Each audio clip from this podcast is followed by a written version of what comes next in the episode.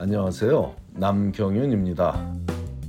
미국에서 의대 보내기 그 745번째 시간으로 미국 의대에 불합격한 학생에게는 어떤 차선책이 있는지 함께 알아보겠습니다.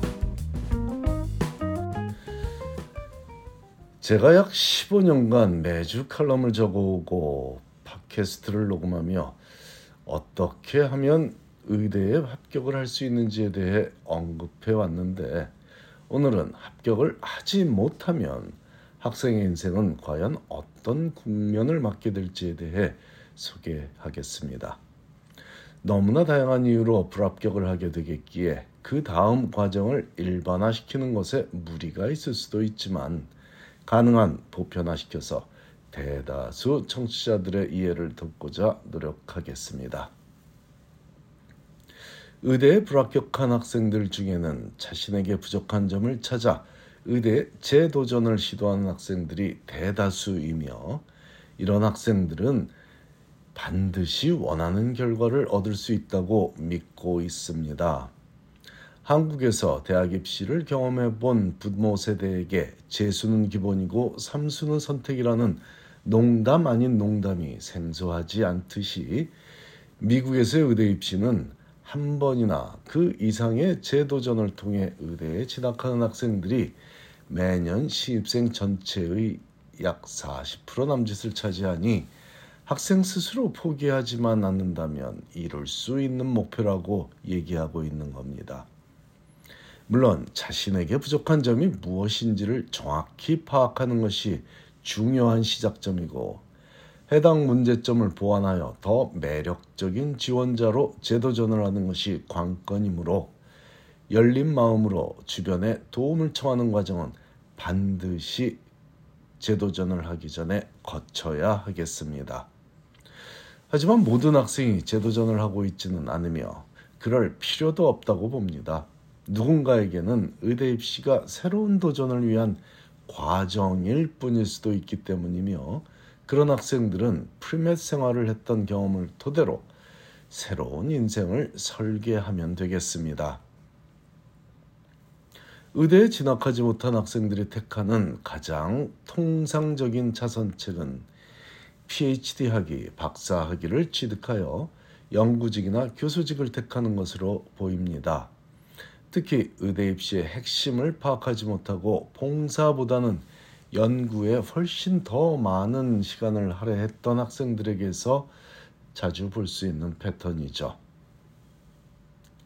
MD 스쿨에 합격하지 못해 디오 스쿨에 진학하거나 치대에 진학하는 경우는 계속 의료계라는 같은 분야에서 전문가가 되기 위한 길을 걷고 있으므로 제외하고 그렇다면 박사학위 취득, 다른 일반 분야에서의 PhD 학위 취득이 가장 많은 경우라는 것인데 7, 8년 전까지만 해도 압도적인 비율이었으나 요즘은 의료 분야의 스타트업 회사에 취업하는 경우가 점점 늘고 있더군요. 박사학위 취득보다는 스타트업에 취업을 하는 이유로는 취업과 함께 독립된 삶을 살 수 있다는 이유와 더불어 헬스케어 분야와 IT 분야가 복합된 스타트업 회사의 경우 연봉이 웬만한 의사 못지 않다는 점도 간과할 수 없는 점으로 보입니다. 의대 입시에 실패한 학생들의 출신 대학이나 학점은 엄청나게 매력적인 경우가 대부분이다 보니 이 인재들을 반기는 의료 분야 의료 분야 헬스케어 스타트업 회사들은 매우 많습니다.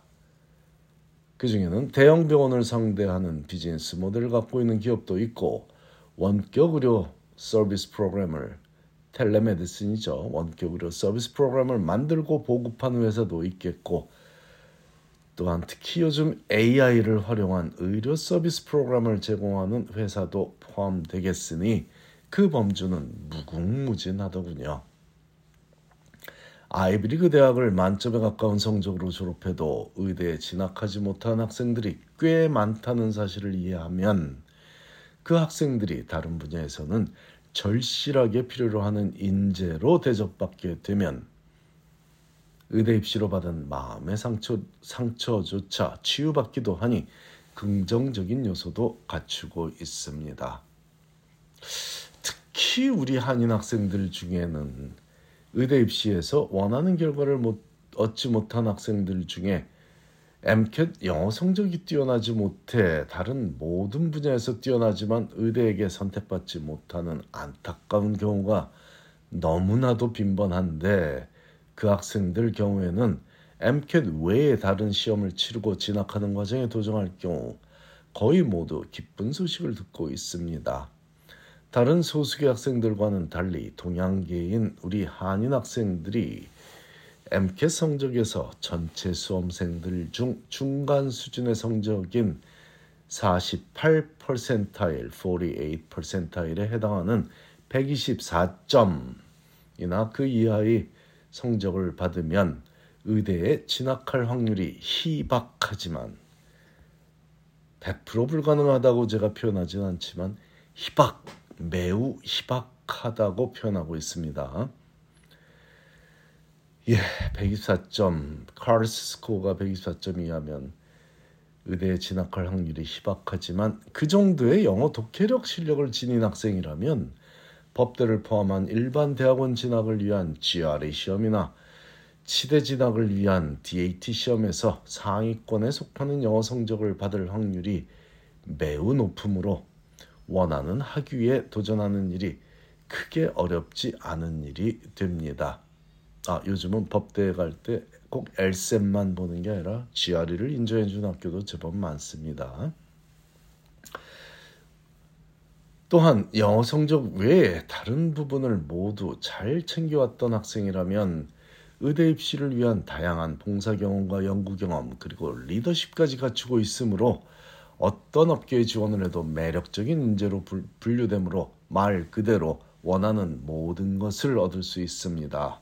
특히 영어 성적 때문에 미국 의대 입시에서 가장 불리한 부류인 고교 시절에 미국으로 이주한 가정의 학생들과 유학생들의 경우라면 더더욱 다른 분야에서는 환영받을 수 있으니 너무 낙심하지 않기를 바랍니다.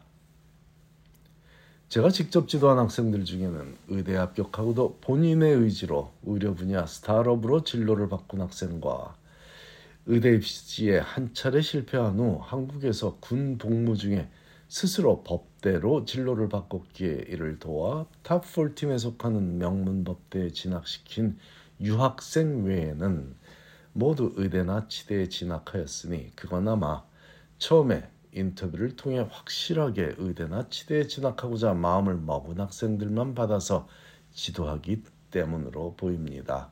하지만 근 20년 동안 학생들의 의대 진학을 돕다 보니 중간에 연락이 두절되는 학생들이 요즘 들어 한 명, 두 명 생겨나고 있어 안타깝습니다. 인생의 정답은 살아보기 전엔 아무도 모르는데 의대 입시라는 과정 하나로 자신을 과신하는 것만큼 걱정되는 것이 자신을 비하하는 것입니다. 의대에 가서도 자퇴를 하거나 퇴교 조치를 당하는 학생도 있고 의대를 포기하고도 행복한 삶을 살아가는 학생도 있으니 자신이 정말 원하는 진로가 무엇인지를 제대로 고민하고 다음 행보를 결정하기를 바랍니다. 이번 주에 만나 의대 진학의 가능성을 분석해 준 한 젊은이는 이미 박사학위를 갖고 MIT라는 명문대학에서 조교 생활을 하고 있지만 다시 의대에 도전하기를 원해 8년 전보다 좋은 MK 성적을 받아놓은 상태더군요.